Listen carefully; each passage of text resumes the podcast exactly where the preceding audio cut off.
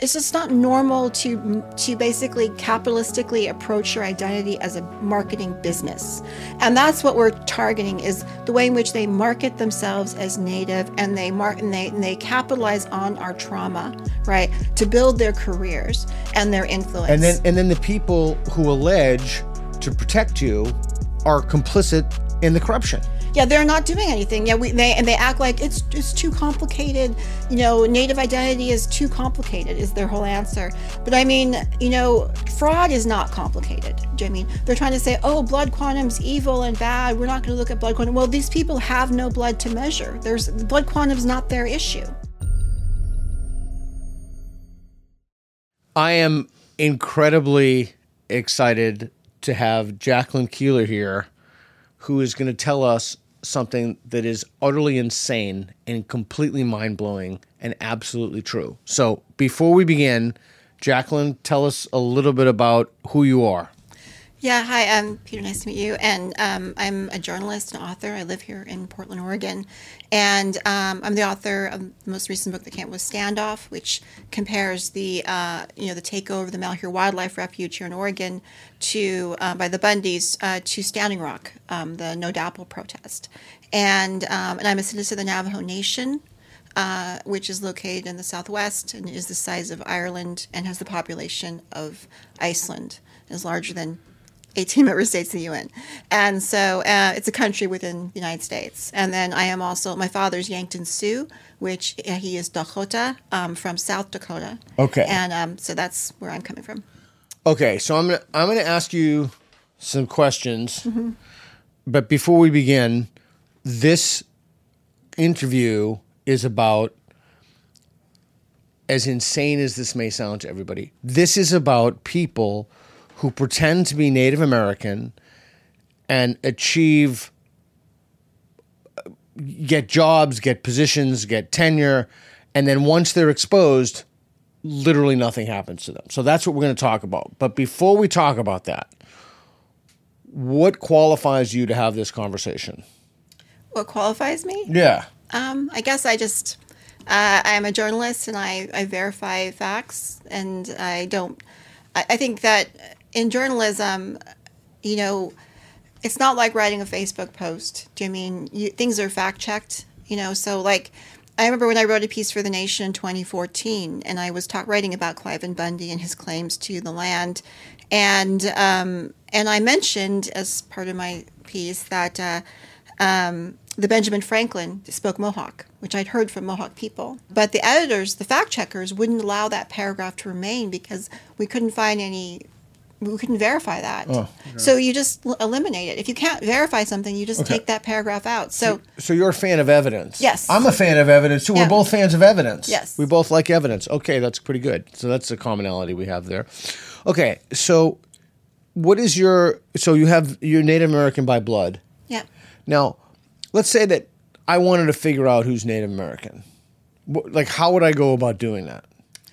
yeah. You know, it's so funny because growing up, I never thought that it would ever be a question about whether someone was Native American because. You know, all four of my grandparents were enrolled in federally recognized tribes. All eight of my great grandparents were also enrolled in federally recognized tribes, which means that they are all subject to Indian federal law and policy. And so, so often when you see pretendians, they're they're Pretendians. they're capitalizing on the trauma. So pretendians are people who Yeah. falsely claim to be native for their careers. Okay. So these aren't people who are privately reconnecting or seeking a private. These are people who have sometimes built their career for decades. And um, so, you know, I think uh, in October I did a piece for the San Francisco Chronicle uh, where basically, um, you know, I revealed that Sacheen Littlefeather was not. Um, she claimed to be, that. Yeah, White. Mountain Apache and Yaqui later, and um, and so you know I, I was contacted by her sisters, and we'd already done her tree and her and everything. So we, uh, so yeah, so we, we we presented the evidence which showed that her family had no ties whatsoever to the White Mountain. Okay. So let's so let, let let's slow it down here. So just I just want to make sure I'm absolutely clear because I know some people are going to be watching this and they're going to be like, "That's just that's just too crazy." There's just that could not possibly be true because that's what when I started thinking I'm like it's like it's just this is just too insane. Okay. So there are people who are pretending to be Indians, and they're are they called pretendians? The, so the term pretendian is a term that um, I sort of purposed, repurposed um, for um, a specific type, which is where they're monetarily uh, for their careers, like they're putting it on their resume, right? And um, and so you know, so they they're really capitalizing on it, right? Okay, so It's they're mark- pretending to be Indians. Yeah, and so yeah, so it's I, I call a wannabe someone who's doing it privately, right? But a pretending is someone who's doing it professionally. Okay. Yeah. So let let's say that that Travis over there tells me he's a member of some the Sioux. I don't know a tribe, whatever, Yeah. whatever. How do we go about how do we go about figuring out if Travis is bullshitting us or not? So one of the things we do is we so so um, a couple of years ago I started this list called the alleged pretendian list, right? Which um, basically uh, this was started after uh, in um, December 2019, I think it was. Uh, you know, Biden had nominated Deb Haaland, Congresswoman Deb Haaland, to be Oh, Interior Secretary, and this was really momentous. She's a um, she's a Native woman, a member of the Laguna Pueblo tribe in New Mexico, and and so this was the first time that a Native woman would be overseeing this much of the land base in, in the United States. And so uh, so what does the New York Times do? Well, they get an op-ed written by what they think is a Native woman, but who actually is a white woman pretending to be Native. And, and she's outed by her stepdaughter because she had she was using her late husband's tribal um, tribal identity and uh, falsely claiming she's a white woman. And her article is actually talking down to Deb Haaland, Native woman and Native woman, telling her how she should do her job. Okay, so And so that's what really Okay. started it. And so, so I started the list in order. So I, you know, I've been hearing about pretendians while I was doing my regular job as a journalist. You know, I'd contact Native um, professors or you know just people that I wanted to get a quote from, Native leaders, and they would tell me about pretendians. Like this person's a pretendian, this person is. We we outed this person in court. Do you know I mean? And stuff. And so you know, like I remember. Um, talking to Suzanne Harjo, a very well-known tribal leader, national leader um, on the issue of mascots, and I and she was like, "Oh yeah, you know, uh, Roxanne Dunbar Ortiz, you know, she has the best-selling book in Native Studies, right, um, Indigenous Peoples' History of the United States, and it's a take on Howard Zinn's, uh, Yeah, yeah, yeah, yeah. People's History, of the United States. and um, and she is a pretendian. She claims to be um, Cheyenne and Cherokee. And so in the 70s, Suzanne Harjo, who is legitimately Cheyenne, when outed her as a fake Cheyenne in the 70s. And, and then again in the 80s, another very well known national leader, uh, Hank Adams, who, who, who was in the Fish-ins here in Washington State, um, he's Lakota though, but he outed her in Akwesasne Notes, like the preeminent native um, Okay. news outlet. And then she was outed again in the 90s in Indian Country Today. So yet she's still publishing the okay, most popular like book. let's let's like Yeah. let's let's so Travis is telling me he's Native American, Yeah. and I'm saying to you, Travis is saying he's Native American. How can we figure that out? So, well, the first thing we do is we look at what he's claiming. So, what we verify are their stated claims. So, we're not verifying they're tribally enrolled unless they claim to be tribally enrolled Okay. or a certain blood quantum. So, what we look at is then we, we determine who is his family, like who are his parents and who are his grandparents. Okay. And we look, we build out the tree from there and we look at the lives of all the people in the tree. What if he says, "I don't know who my grandparents were. It's just I was told I was, you know, um, I don't know, It actually, tribe from tribe it's, X." It's, it's not hard to figure out people's grandparents. I mean, unless someone is adopted, and, and out of the 200 we have on our addressing our, our alleged pretendians list, only um, three were adopted. So, um, so it's a very small percentage. The fact is that you can build out people's trees. You, you- it's Okay. easy to figure out who their okay, so let's are. say that you got you have one of Tra- Travis's grandparents. Yeah. What do you do with that? Or Well, we, we first of all we look at first we, we, we try to build the tree out. So we look at how have they been identifying and if any native um, people pop up in the tree. And so as we're building, we're, we're using primary documentation from their lives, whether it's their birth certificates, their census stuff, you know, um, how they got their land. You know, if if, if they are uh, white people moving to Georgia, the way they'll get land through the Georgia Land Lottery, which was only open to white people. It wasn't open to Cherokees. And so there's all kinds of ways in which, and, and usually you can, if you're Indian, it pops up right away. Like if your grandparents or your great grandparents are Indian, it takes Wait, a pop, pop, where does it pop up? well, the documentation pops up right away. I mean, And they- you find because I know that people are going to be watching this, and some of these pretend Indians are going to be watching this, and they're going to be thinking to themselves, "She's not going to debunk me." Oh, it's so easy. No, no, no. It, it's you know really the documentation. You can tell if a family's white because not w- one of the things that pretendians like to say is, "Oh, my ancestor was a better Indian than you because they hid out as a white person and refused to sign any documentation proving they were Indian." Right, as a way to kind of give it to the man, right? And your grandparents were sellouts and collaborators, and that's why you're documented as Indians. Like they, they call us paper Indians, they call us treaty Indians, and these are derogatory terms.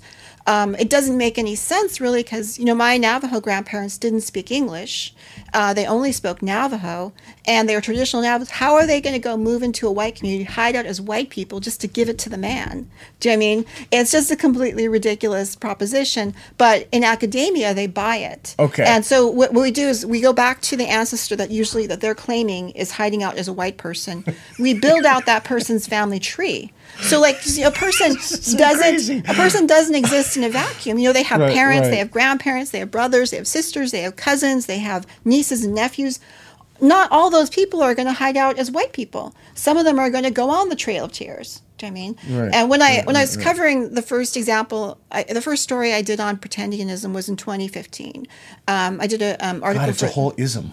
I, I, I did an article in uh, 2015 for the Daily Beast and for Indian Country Today on uh, my my. I, I went to Dartmouth College and my uh, my alma mater hired a pretendian to run the Native American program, which is a retention program to keep. Is is that where they go? Is that where a lot of these people go? They they go into academia. Yes, academia is basically a pretendian factory, you know, and so um, so people like they begin by box checking and then they race shift more, and um, so they uh, in this case she was claiming her well her grandfather had started his own tribe in the seventies, right, and then this tribe later fell into trouble because they were all the leaders were convicted of molesting thirteen year old girls in uh, Lenape sex magic sweat lodges in Ohio, in And the these are all white people? Yes, they're all pretending to be Indian. So she inherited his tribe, which was a nonprofit, and Tribe of pedophiles. yes, and claiming to be Wonderful. Lenape in Pennsylvania. And of course, the the Lenape, also known as the Delaware Indians, they were removed from Pennsylvania around 1830,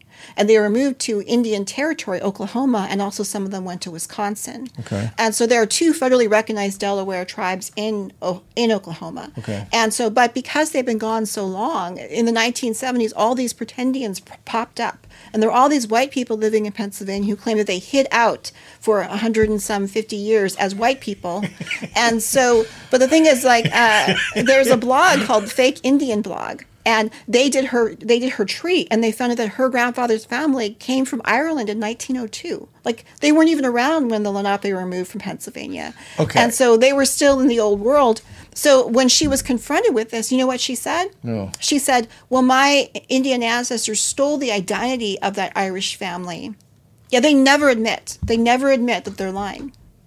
And so, yeah, so she is still at Dartmouth. She's no longer the Native Americans Okay. pro- program. She's a dean now of freshmen. Okay, uh, this is so crazy. Yeah. I mean, this is this is truly. Listen, I know you don't know me, but I traffic in crazy, and this is another level of crazy. So let me make sure I got this right. A couple questions first. So these people exclusively white or primarily white or what? So on our list, primarily white, just because they're more successful at it. Do you know I mean? And so, um, but there are people of all races. We have, of course, in Hollywood, a lot of them are Eurasian people who have one white American parent and one Asian parent, and they claim through their white parent that they're part Indian, uh, but they use their Eurasian looks to get native roles. Um, in um, you know, there are of course you know a lot of And just all races. Yeah. So, so, so one of the commonalities is the reason people do this is to get advantages, perceived or probably real, that claiming to be Native American brings. Yeah, they're more successful. I think um, one of the reasons I think pretendians are more successful is when they don't carry the trauma, right? They're they're trafficking in trauma, trauma that they their families have never experienced, right? and um, and then they um, and, and it's a form of escapism for them. It's not their real identity, so they can spend a lot of time on it, embellishing it. Okay, so we've now established, and if if I get this wrong because I'm new to this, so please let me know. What I've learned is you have a lot of people pretending to be Indians. We're going to call them pretendians. At least 200 that we know of. We have 200. We have many more that we've been asked Suspect. to investigate. We we froze the list at 200. Okay. Yeah. Um, would it be fair to say most? In other words, 51% or more of these people are in academia. Would that be fair? I would Or say so. Would you say So, so the list we have is not. It is not um, a randomized list. It's it's it's a selected list. So Okay. a lot of people who who participate in putting a list together were were professors, were were academics. So they are a lot of academics in there, but there are a lot of other folks um, in other fields as well. And of course, there's crossover because a lot of authors are also professors Okay. and things like that. So yeah. So, a lot of people, in, a, a lot of these pretendians go into academia, and we know, and you're telling me, so I'm just taking your word for it because I know nothing about it. You're telling me we know for a fact we can tell these people are pretending. Like there's just no, Yeah, like we can think- just look at the historical register. Yes, the re- the records. So you know, I did bring my laptop if you want to look at No, like what no, a no, tree looks like. But yeah, basically, when you go through someone's family tree, right? We're, we're very cautious. You know, we um, if you want to see kind of what I did, you can see my Substack. I did a whole 44 page report on Sacheen Littlefeather's family, right? Uh, as one example. so it's definitive, It's just yeah. I mean, you- overwhelming. you know, if someone is native, um, you know, their family have experienced that within living memory. So you, you'll find them living on a reservation. You'll find them documenting as native people, and often they'll say, "Well, you know, we, you know, if we're, you know, the adoption issue, but you know, the ones that we're looking at, only like I said, only three out of two hundred. That's one point five percent were adoptees." Um, one of them we were able to prove was not native because the adoption industry is is not very accurate in the way it portrays the children it sells.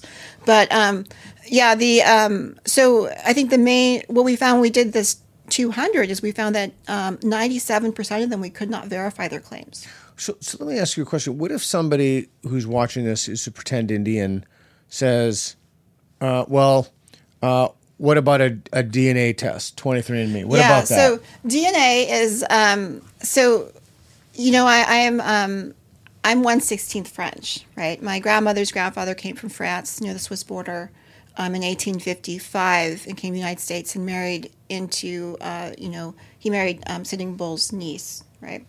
And um, and so you know, but I don't have French citizenship. Do you know I mean? I'm not a French person. I don't market myself as a French writer. You know, He, he was a French Protestant. I don't market myself as a French Huguenot. Do you mean? Um, there's a point at which, you know, we are citizens of nations. We're political. We're not racial. We're, I mean, a native citizen of a, a native nation can be of any perceived race. Two people can look identical, and one can have legitimate native, you know, political and ancestry. Others not. Um, the problem with DNA is that one, tribes don't participate in those DNA databases. They they boycott them because of the issue of our DNA being so rare. It's viewed as a sort of commodity over which we have very little control. I wrote a piece about this um, in Motherboard Vice News on the um, National Institutes of Health attempt to try to circumvent tribes, tribal authority, and to gain access to our DNA.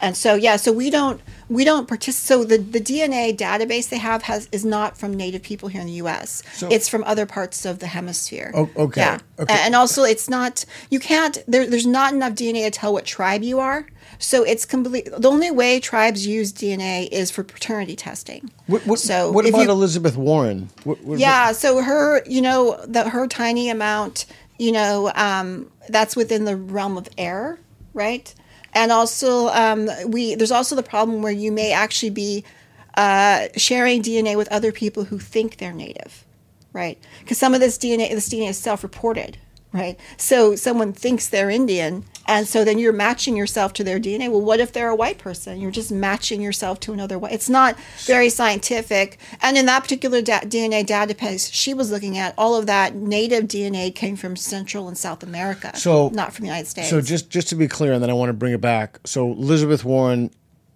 would you consider her to be a Native American? No, no, she has no. You know, um, we looked at her tree. I wrote about her use of DNA in NBC News. I wrote a piece about why what why what she did was so harmful to tribal sovereignty. Yeah, because yeah, we yeah. are sovereign nations. We're nationalities. We're not.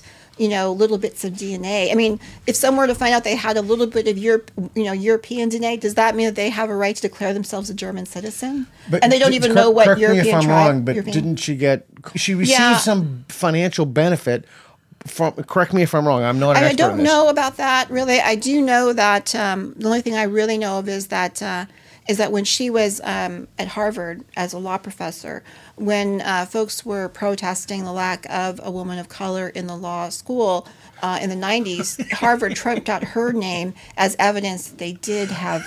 Uh, yeah, yeah. So, um, so that's so that so she was used in that way by the by Well, the I don't know if university. She was used, but Yeah. Well, yeah, I guess she was I mean, sense, so that but- Harvard could kind of like not have to Yeah. do anything. Okay. You know? Okay. So. this this is okay. So up to now, this is just you know low scale crazy to me. Mm-hmm. But let me tell you why you're sitting in that chair, which is completely insane to me. What is mind blowingly crazy, and I don't want to put words in your mouth, so I'm going to tell you my perception of this, and you tell me if this is accurate. Okay.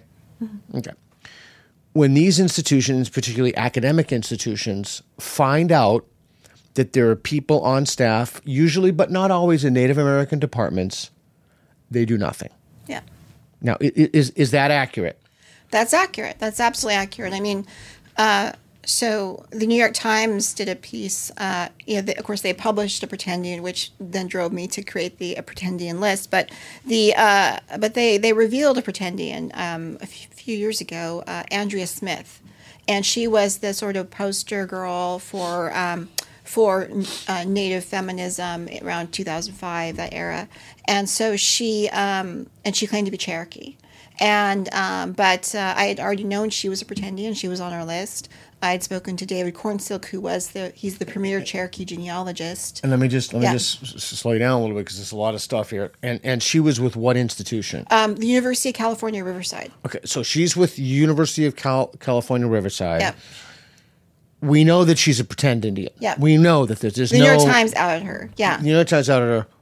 Was she removed from her position? no, she's still head of the Native Studies department there. Okay, I just okay. I'm just having trouble with that. Yeah. I'm, I'm just. Aren't these the very same institutions that are gung ho on land acknowledgments and native studies and Yeah. vulnerable people? And w- w- please help me. What am I missing? So, so when I, so so with, you know, um, with uh, Andrea Smith, I was actually contacted by some of her native students while they were in class because they were just so it was so hard for them to sit through the class and have to you know kowtow to Fake. her. They, they yeah, have to. They have to. Yeah. to get the grade. Yeah, Yeah. they, They, have- they, they would have to uh, pretend. Yeah. In front of a pretendian. There's like layers of pretending. Yes, going on. it, it's a form of abuse of the students, you know. And um, but uh, when I first covered this story with with um, sorry with Susan Taffe Reed, um, I contacted my college. I contacted the proctor and the dean, and what they told me was that they were unable to ask questions to confirm someone's tribal identity because it was against the law, right? Against But they don't have to ask any questions. You can just present them with the data. yeah, the Equal Employment Opportunity Act. But the Equal Employment Opportunity Act has an Indian exception because we're a political identity, we're not a racial identity. Did you say So that to them? We did, but they just ignore it. Okay, so so I'm trying. I'm, I'm I'm again. I'm going to press you on this because this is so insane I know. that I know that people are going to be listening to this and they're going to be saying, "I don't believe these two people." And we this is the first time we've met, right? Yeah. So we're not in like any kind of conspiracy here. I'm just trying to give you a voice about a story that I think is incredibly important about a kind of corruption that has taken hold. And just to be even more clear about this, you gave an example. I can't remember the name of the person you met in California, but correct me if I'm wrong. Is something in Portland going on right now where there are pretendians? And could you please spend a few minutes talking about the university and who's pretending? So, so these, um, so there are two pretendians at UC Riverside. The other one is, um, she's actually No, in um, Portland, in well, I just wanted to mention this really fast before we, but um, she's actually, um, her name is, um, oh god, I'm forgetting her name now. Um, her name is um, Allison Hedge Coke, and she's a she's a shortlisted or longlisted for the National Book Award this year, and so she makes two hundred twenty five thousand dollars a year at UC Riverside, and Andrea Smith makes she's makes she made one hundred forty thousand in twenty nineteen, plus she got forty thousand dollars reimbursement for travel expenses, so she's being paid forty thousand to travel around the world, saying she's a Cherokee woman, right? And so here at Portland State, and, and so these are not like these aren't the adjunct positions where they're making you know McDonald's restaurant money. These are these are real six figure salary positions, and so which you know for an impoverished community like Native people is really important. You know, Yeah, when a member of our family gets their PhD and goes out there and wants to get a position, they have to go up against pretendians, and then also the pretendians try to push them out you know, because they they fear the they fear actual Native people, so they try to get them out of the department. So it hurts Native people, it marginalizes us further, and also impoverishes us further. So, so, there's there's no question that this is demonstrably harmful. Yes. And there's also no question if you look at the inclusion and diversity statements that on their mission they're very explicit about, you know, helping. Well, yeah. If you so the problem with self-identification, which the universities use, is that it doesn't account for fraud, right? And um, and the extent of the fraud that we're seeing. But um, here locally at Portland Portland State University, Yeah, let's talk they about have Portland the um, they have the Indigenous Nations um, faculty, right? That's what they call them. And out of them, the three um, the three senior faculty are all pretendians. wait a minute. Wait. You, so wait a second. I just want to. I just. would you mind repeating that, please? Yeah, the three uh, the three uh, senior faculty at Portland State, uh, the Indigenous Nations faculty, they're all pretendians. Yeah, we have uh, They're all pretending yes. to be Indians. yeah, Grace Dillon, she's a fake Ojibwe woman. She claims to be Ojibwe Métis. She created the Indigenous Futurisms sort of tagline, which she ripped off, I guess, from you know Black Futurism. And um, her family have no Native ancestry at all. No native ancestry. Their only connection to people of color is they used to own W.E.B. Du Bois's family. Oh, gee. Yeah, the B in W is Burghardt, which is her her um, ancestors who lived in New York So State. she's a fraud at Portland State. yes, and then and there's she's in the native. Can someone get the dog? Sorry. Hi there. Okay, so please. Yeah, so getting back to Portland State, um, so I mentioned we had Grace Dillon, Yeah. uh, and then the other one is um, a man named Ted Van Alst, and he is head of department. He used to be head He's the head of the Yes, department and- at Portland well, State. I think he's now been kind of switched over to a slightly different title, but Okay. And before he came from Yale, uh, he ran the he he ran the Native Studies program at Yale before that, and he claimed Lakota, you know, and uh, and then um, now he's switched to like some sort of um, uh, kind of fake Ojibwe tribe in Michigan. And his, but his daughter, we have these are this is intergenerational. So his Okay. is already getting her PhD as a as a Lakota woman. Yeah. So the question is now that because we did this tree and we proved that he has no Lakota ancestry whatsoever. What's- we know that. That's a fact. Yes, none at all. And um and so so now here he's switching right. Uh, he's making moves. He's joined some kind of fake tribe in Michigan. You know when you just pay five dollars to and you're in. You know type of thing. And uh, so um and then but his daughter is still like pursuing a full blown Lakota sort of a, you know a Lakota woman. I'm an anthropologist. I'm a Lakota woman, and she's in her PhD program now. And I don't know if she's ever going to switch over to what the tribe her dad is now. I mean, it's it's shocking when the kids who are born into it continue to fight Yeah. for the fake identity. Who's the third fraud at Portland State? So the third fraud is Judy Bluehorse Skelton, Okay. who claims to be Nez Perce and other things, and we did her tree and no native ancestry. No native ancestry. No native ancestry. And we So- know this. Yeah. So We know all, this. yeah, We we this. went. We built their trees out. We looked at the lives of all of their ancestors, and we were able to also trace their ancestors back to Europe. And um, and of course, we built out the trees to include their uh, non-direct ancestors and see if any of them were identifying as Indian. So what you know, when you build a tree out to like four thousand people, you keep looking to see well, is someone identifying as Indian? You know, I mean, you know, and like I mentioned, like that one ancestor may have decided I'm not going to go on the Trail of Tears. I'm going to stay here with my white, you know, in-laws and goodbye. You guys head on out. Hopefully you survive. Okay.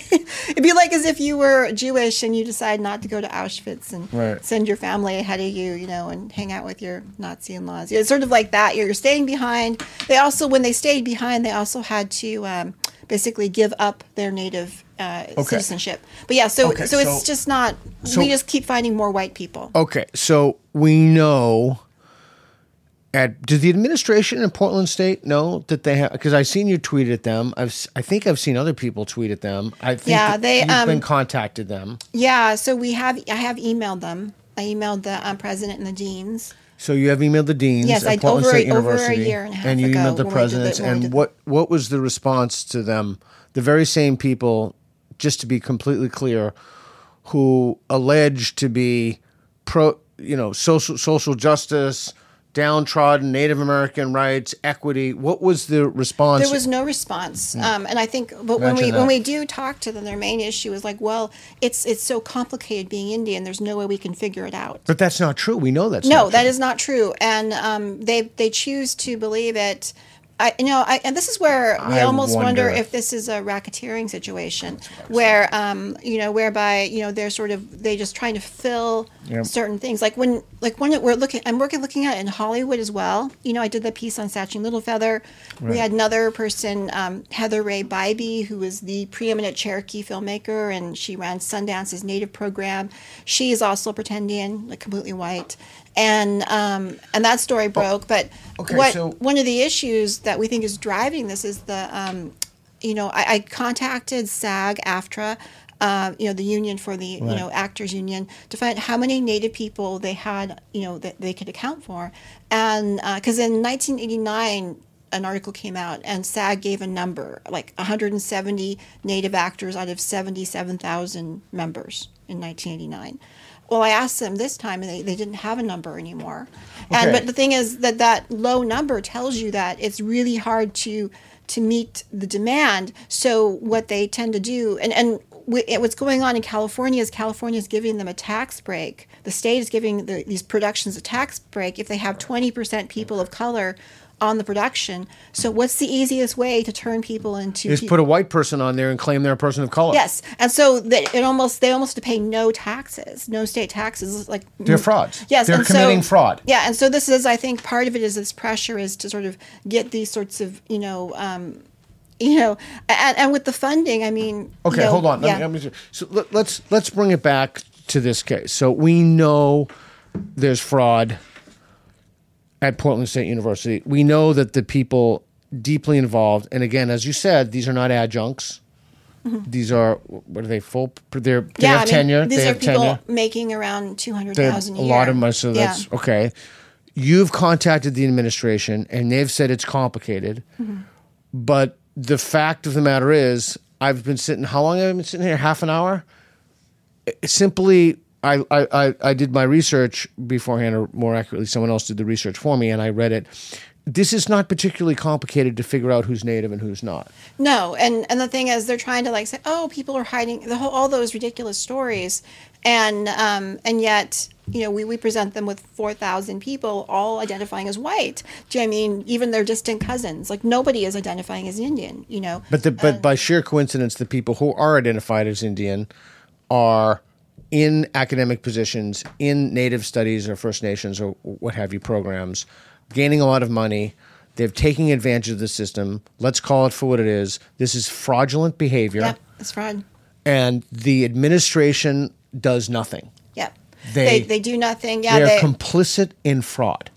Well, because they are publishing these claims, unverified claims, in um, front facing sort of um, places like on the web, on their website, you know, in the in, in, in their bios. I mean, they are promoting fraud. And so there is one law, which is the uh, American Indian Arts and Crafts Act, which was um, passed in the 30s as a sort of truth in advertising law, right? And um, and really, what we are talking about is marketing here. We're not talking about someone's actual identity. You know, um, when I um, one of the things I often point out is that there's this idea the minute you find out you're Indian, you're supposed to like make money off of it. Do you know what I mean? And um, and I, you know, I have 54 first cousins. Like I'm not joking, first cousins, and I have three siblings. So there's like 58 of us, right? Wow, We're all enrolled impressive. in federally recognized tribes. Okay. Right. All of my cousins are, um, but out of all of us, only myself and one other cousin who was a state legislator, we're the only ones that mention our tribal identity as part of our professional life two out of 58 people you know And you know, my my mother in law is you know Mohawk and Seneca. Her family don't do it. My dad's family don't. I mean, it's just it, it's it's not like Okay. it's just not it's just not normal to to basically capitalistically approach your identity as a marketing business, and that's what we're targeting is the way in which they market themselves as native and they mark and they and they capitalize on our trauma, right, to build their careers and their influence. And then and then the people who allege to protect you are complicit in the corruption. Yeah, they're not doing anything. Yeah, we they and they act like it's it's too complicated. You know, native identity is too complicated. Is their whole answer? But I mean, you know, fraud is not complicated. Do you know I mean they're trying to say, oh, blood quantum's evil and bad. We're not going to look at blood quantum. Well, these people have no blood to measure. There's blood quantum's not their issue. You know, because they have no blood. Right, so it's just it's pretty simple, you know, and uh, you know I, I think that so their arguments they seem convincing, but they're not when They you seem look at them. they seem convincing to somebody who knows literally nothing about it, but that happens to not be you. You know a lot about this. In fact, okay, so let me ask you a question. So we've named names, which is exactly what I want to do. Mm-hmm. If somebody commits a fraud and they're complicit in corruption, they should be exposed. Are you afraid that the people we've named when this video comes out are going to sue you for saying that they're pretendians? Well, the thing is, if they took me to court, um, first of all, I'd be able to do discovery on them, and secondly, um, And make know- that public. yeah, and secondly, they um, they would have to prove to the judge that they are native. Yeah, I mean, um, otherwise there's no defamations taking place. I mean, so if they can't prove they're native, they have no case. And so, and Hey, if and if yeah, and if um, you know, and if they if I can get discovery on them, I can find out like, well, how much money have they gotten through their claims? Oh my God, that is. they don't want me reaching into their bank accounts. Oh my God, this Do is I mean? so awesome. So, okay. yeah. So they, the very fact that they would not take you to court for outing them means almost by definition that they are pretending, Yeah. that they are pretending to be Indians, or else they take you to court. But they don't take you to court because you have the right of discovery and you could reveal the fact that these people are complete frauds. Yeah, and also we want to know how much money have they actually gotten. I mean, we have their salaries. We have we're And trying they would to, have to give we're, it we're- back, We're, trying to I track. hope. Well, I don't think they would, but they would have to because of course the, the universities all claim well we don't hire based on race. Well, that's you know I mean totally and so Completely. Yeah, I mean, and- diversity, that's just. Yeah, I mean, like I mentioned, I mentioned the um, University of Kansas right now has three pretendians working there, right? Okay. And one of them is totally obvious. Like he's claiming his 100% Polish mo- mother was um, was a um, 100% Comanche, right? Totally easy because you know her parents are born in Poland, right? And um, so, and his family are from Pennsylvania, never been anywhere near Comanche. And what's his name? His name is Ray Pierotti. Okay. And so he, and even his own family wrote to the university, wrote to KU, and said, "We are not Comanche. You know, my his mother died, and on her deathbed, she she begged her family to tell the university that her mother was a proud Polish woman, that she was not Comanche." And so, And, and, the then univer- so the uni- just they- to be clear, the it. universities know this. they know is- this. This was they this, this letter was written to them ten years ago. Okay. And then the then the Comanche Nation wrote to them and told them that Ray Pierotti was not native, was not Comanche, and they ignored him. And so, um, and, And, and, is he a professor? he's still there. He's still there as a still there. professor. Yes, he's still there. He even tried to sue them um, under D, um, diversity equity stuff, but then when they took him to court, he couldn't prove he was native, so he lost in court already. So he's lost in court. He his family had and he's, denounced and him. he's still there. and yes, he's okay, still there. so let me let me ask you a question. And Then Ken Blanchett was there as a he got hired as a Langston Hughes professor, which is a professorship at KU meant to bring minority voices to campus. And Oh, they but- hired a white man. they they they hired. Yeah. yeah. So Right. yeah, it's just so not checking is not working. Do you know what I mean? And I think um, a study came out. it's more than not working. It's com- it's complicit in fraud. Yes, and well, I mean, you know, the thing is with, and this whole thing of self-identification is also being done by the U.S. Census, Mm-hmm. right? Which means that we can't pull out really good data on how Native people are doing because we have all these people who are claiming. And um, I did a piece actually in 2016 in the Nation where I took on the Washington Post for running that. They did a um, a Redskins poll, like they were polling for racism, and I looked at the data and everything, and you can read the whole study I wrote. But basically, they were relying on self-identification on the phone. And so you get like this these weird results, like with this like huge numbers of people from um, Arkansas, where there aren't many Native people, men over the age of fifty, you know, which you know most Native men are dead by then. It's not you're not going to get a poll where thirty percent of the respondents are native native men are, are over 50. Okay, so let me ask you a question. You don't have to answer this if this is too personal of a question. I know that people are going to be watching this and they're going to be saying, "This woman, this woman is a right wing maniac." are you? Are you? Are, are you? No. a- you're not on the right. You're not a right wing MAGA. I mean, no, no, you're, no, you're not at all. so you're not a right wing. So when have you gone to, to the left wing with this stuff?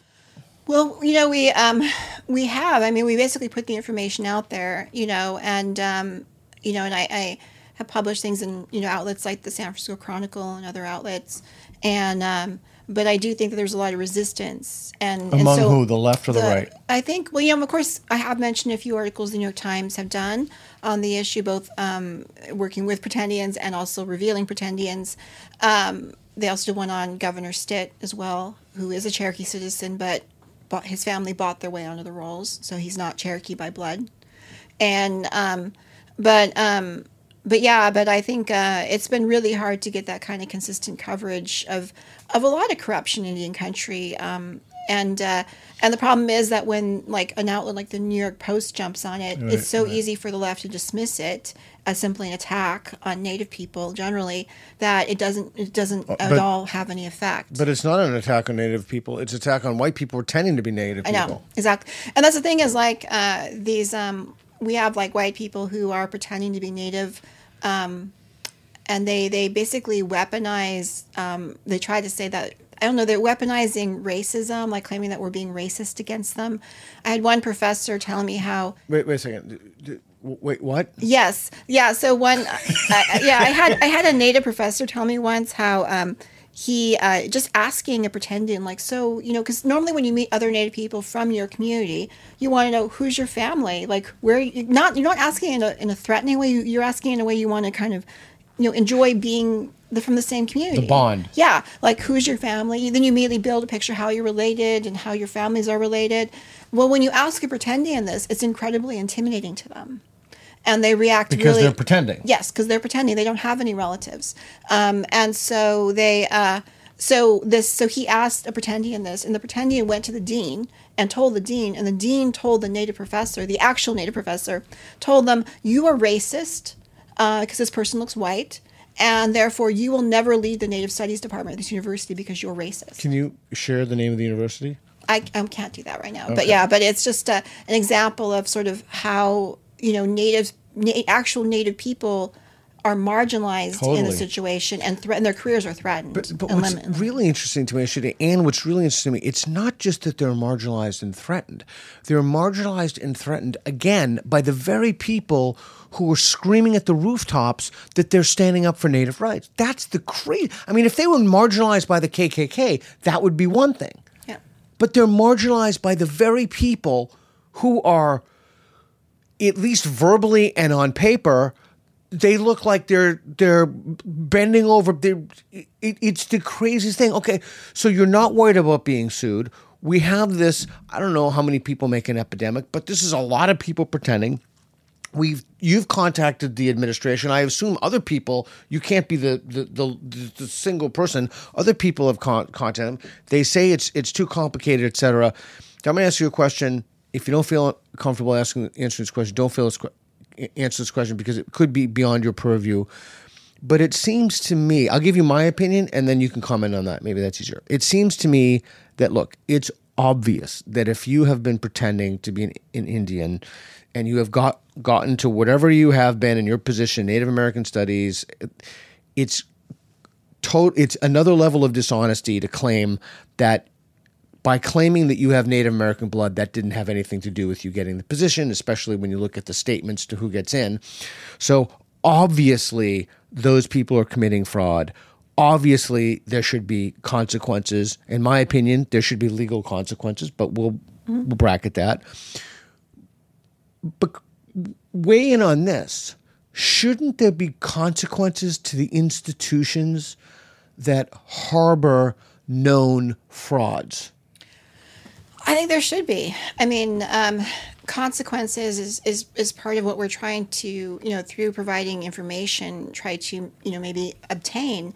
I think um, immense damage has been done to native people for decades now. Um, careers Long- have been than that, destroyed. right? yeah. And um, and you know i um, we, i was took part in this conference uh, last year uh, in march and april of last year at michigan state university which they called unsettling genealogies right you know, settler genealogies, unsettling, Yeah, kind yeah. of a funny. And um, and one of the folks, one of the first folks who spoke was an elderly gentleman from a tribe in Michigan. And you have to understand these land grant institutions have a particular responsibility to the tribes whose land they occupy, right? It's their lands that are under occupation, right? And so, um, and these so these land grant institutions have a specific responsibility. Sometimes it's even explicitly stated in their charter, right?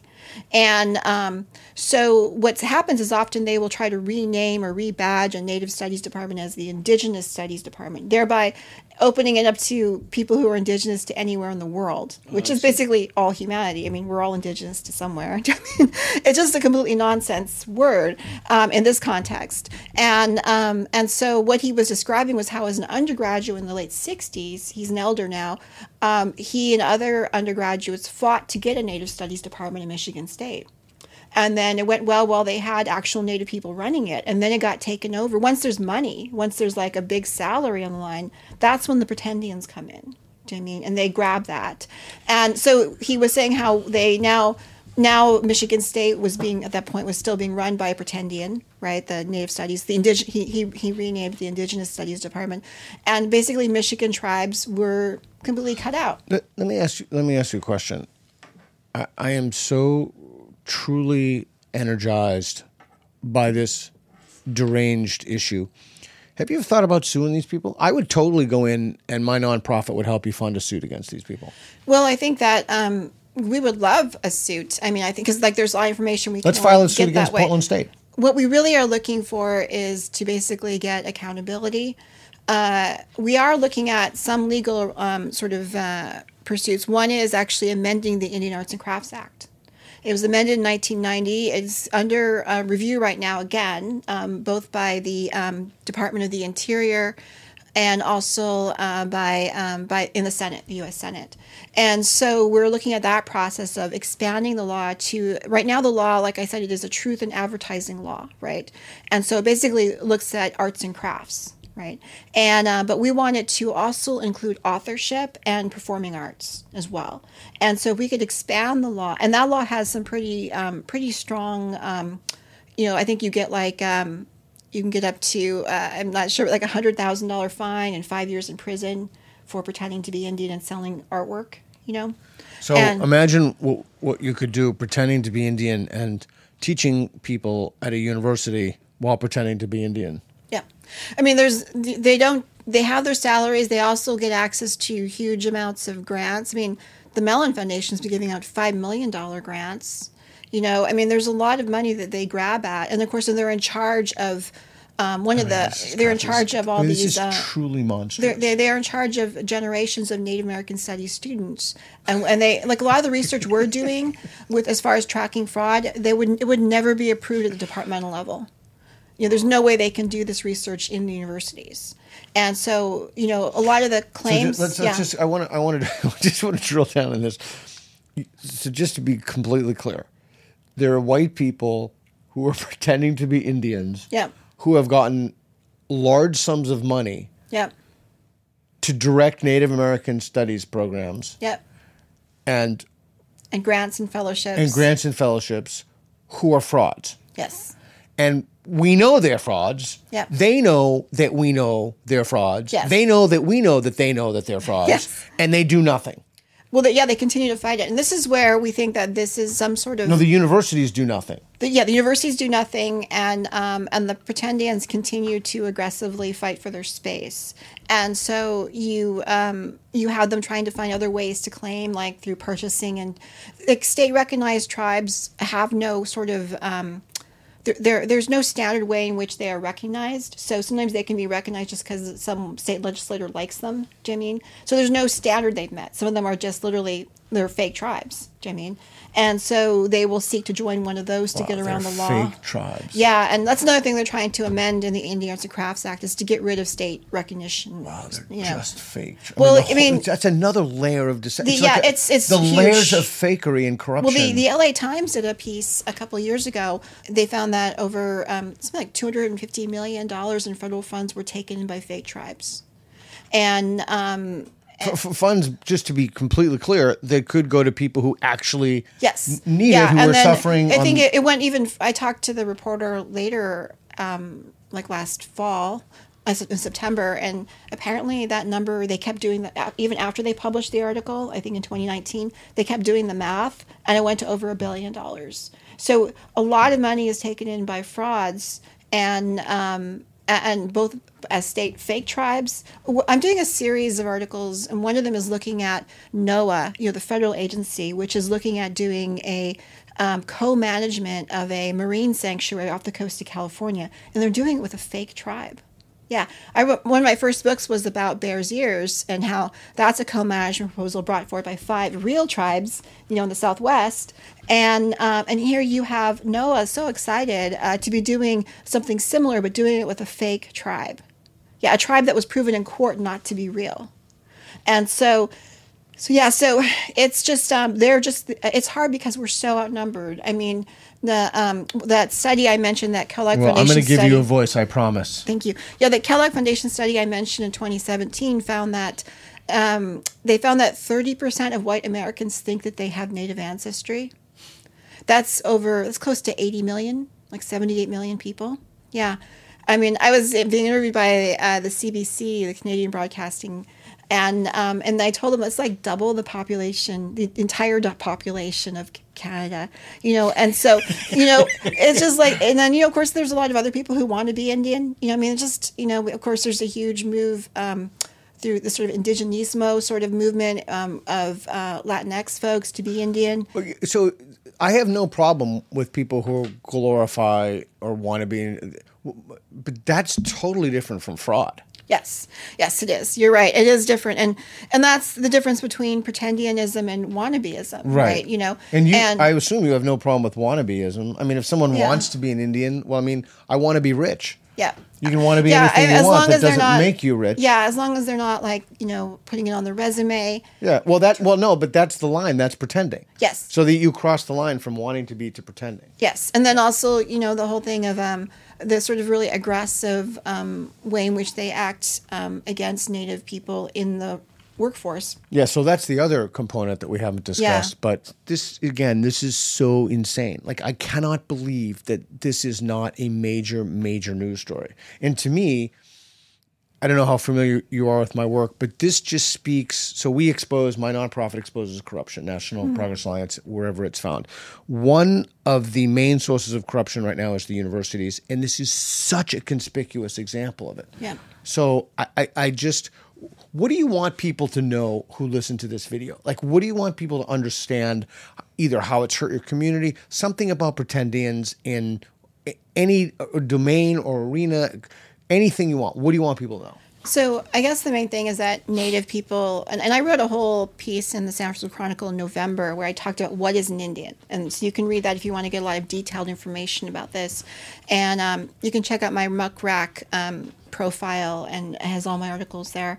But um, but yeah, they. Um, I think the main thing is that Native people are not a race right? Can, we can be of any perceived race, but what we are are we are citizens of nations, nations that pre-existed the United States, nations whose lands are presently under occupation by the United States, and and that we have issues that we want to talk to the United States government about, which no one else has standing to do so Like, what what issues? Quick. regarding our lands, our homelands, our, our you know our right to exist on them.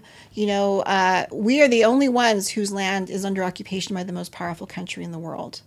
Us, only us, no one else. I mean, and so we have issues that we want to talk about, that we want to deal with, and we don't want people in the way who are simply play acting the role for their own benefit. And uh, and we really need Americans to, if you really want to go beyond you know, land recognition, you know, land acknowledgement statements, then recognize our sovereignty as nations and our continued existence and persistence. You know, I mentioned that my the Navajo Nation is the size of Ireland, has the population of Iceland, is larger than 18 member states of the United Nations. You know, we're a country within the United. I mean, if Iceland was in the middle of the United States and no one knew it was there, that's our situation, right? So we want that recognition of our continued persistent political existence. And, um, and so pretendianism is a way of continuing to ignore that for some sort of self gain and the sort of, um, you know, the sort of capitalistic, the, the relationship is capitalistic. It's not is not through kinship, through our own traditions, and um, and so it's completely. It's just a form, another form of capitalism.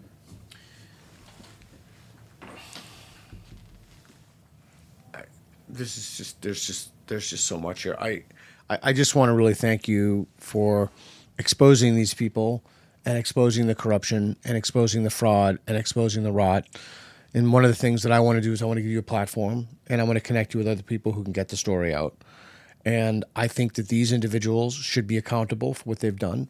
I think that the institutions that have employed these individuals after they've known that they are frauds should be completely held accountable for this. Um, and so I genuinely thank you for your works. Like, totally yeah. thank you. Thank you. And we'd like for people to write letters to let them know. I think the more they hear from, particularly because a lot of the donors donated money because they wanted to help to, American to, Indians. Yes. And instead, it's going to these other groups. You yeah. know, and um, and, and I want. I'm sorry. I want to just comment on that. So yeah. one one of the things that we do is we have a don't donate campaign, which uh-huh. is literally the easiest ask in the world. We're asking people not to donate to their alma maters. Don't donate because these places are cesspools of rot, filth, and corruption. We'd like to see, you know, I mean, it's just, uh, I mean, I can't even, you know, I went to Dartmouth College and, you know, going there as a, as a teenager and then finding out like which people there now now know who the frauds were. The total for total frauds. and i feel like yeah, i feel like i was you know i mean i was 17 18 years old. I was had people play acting my experience to me. That's a form of abuse you know?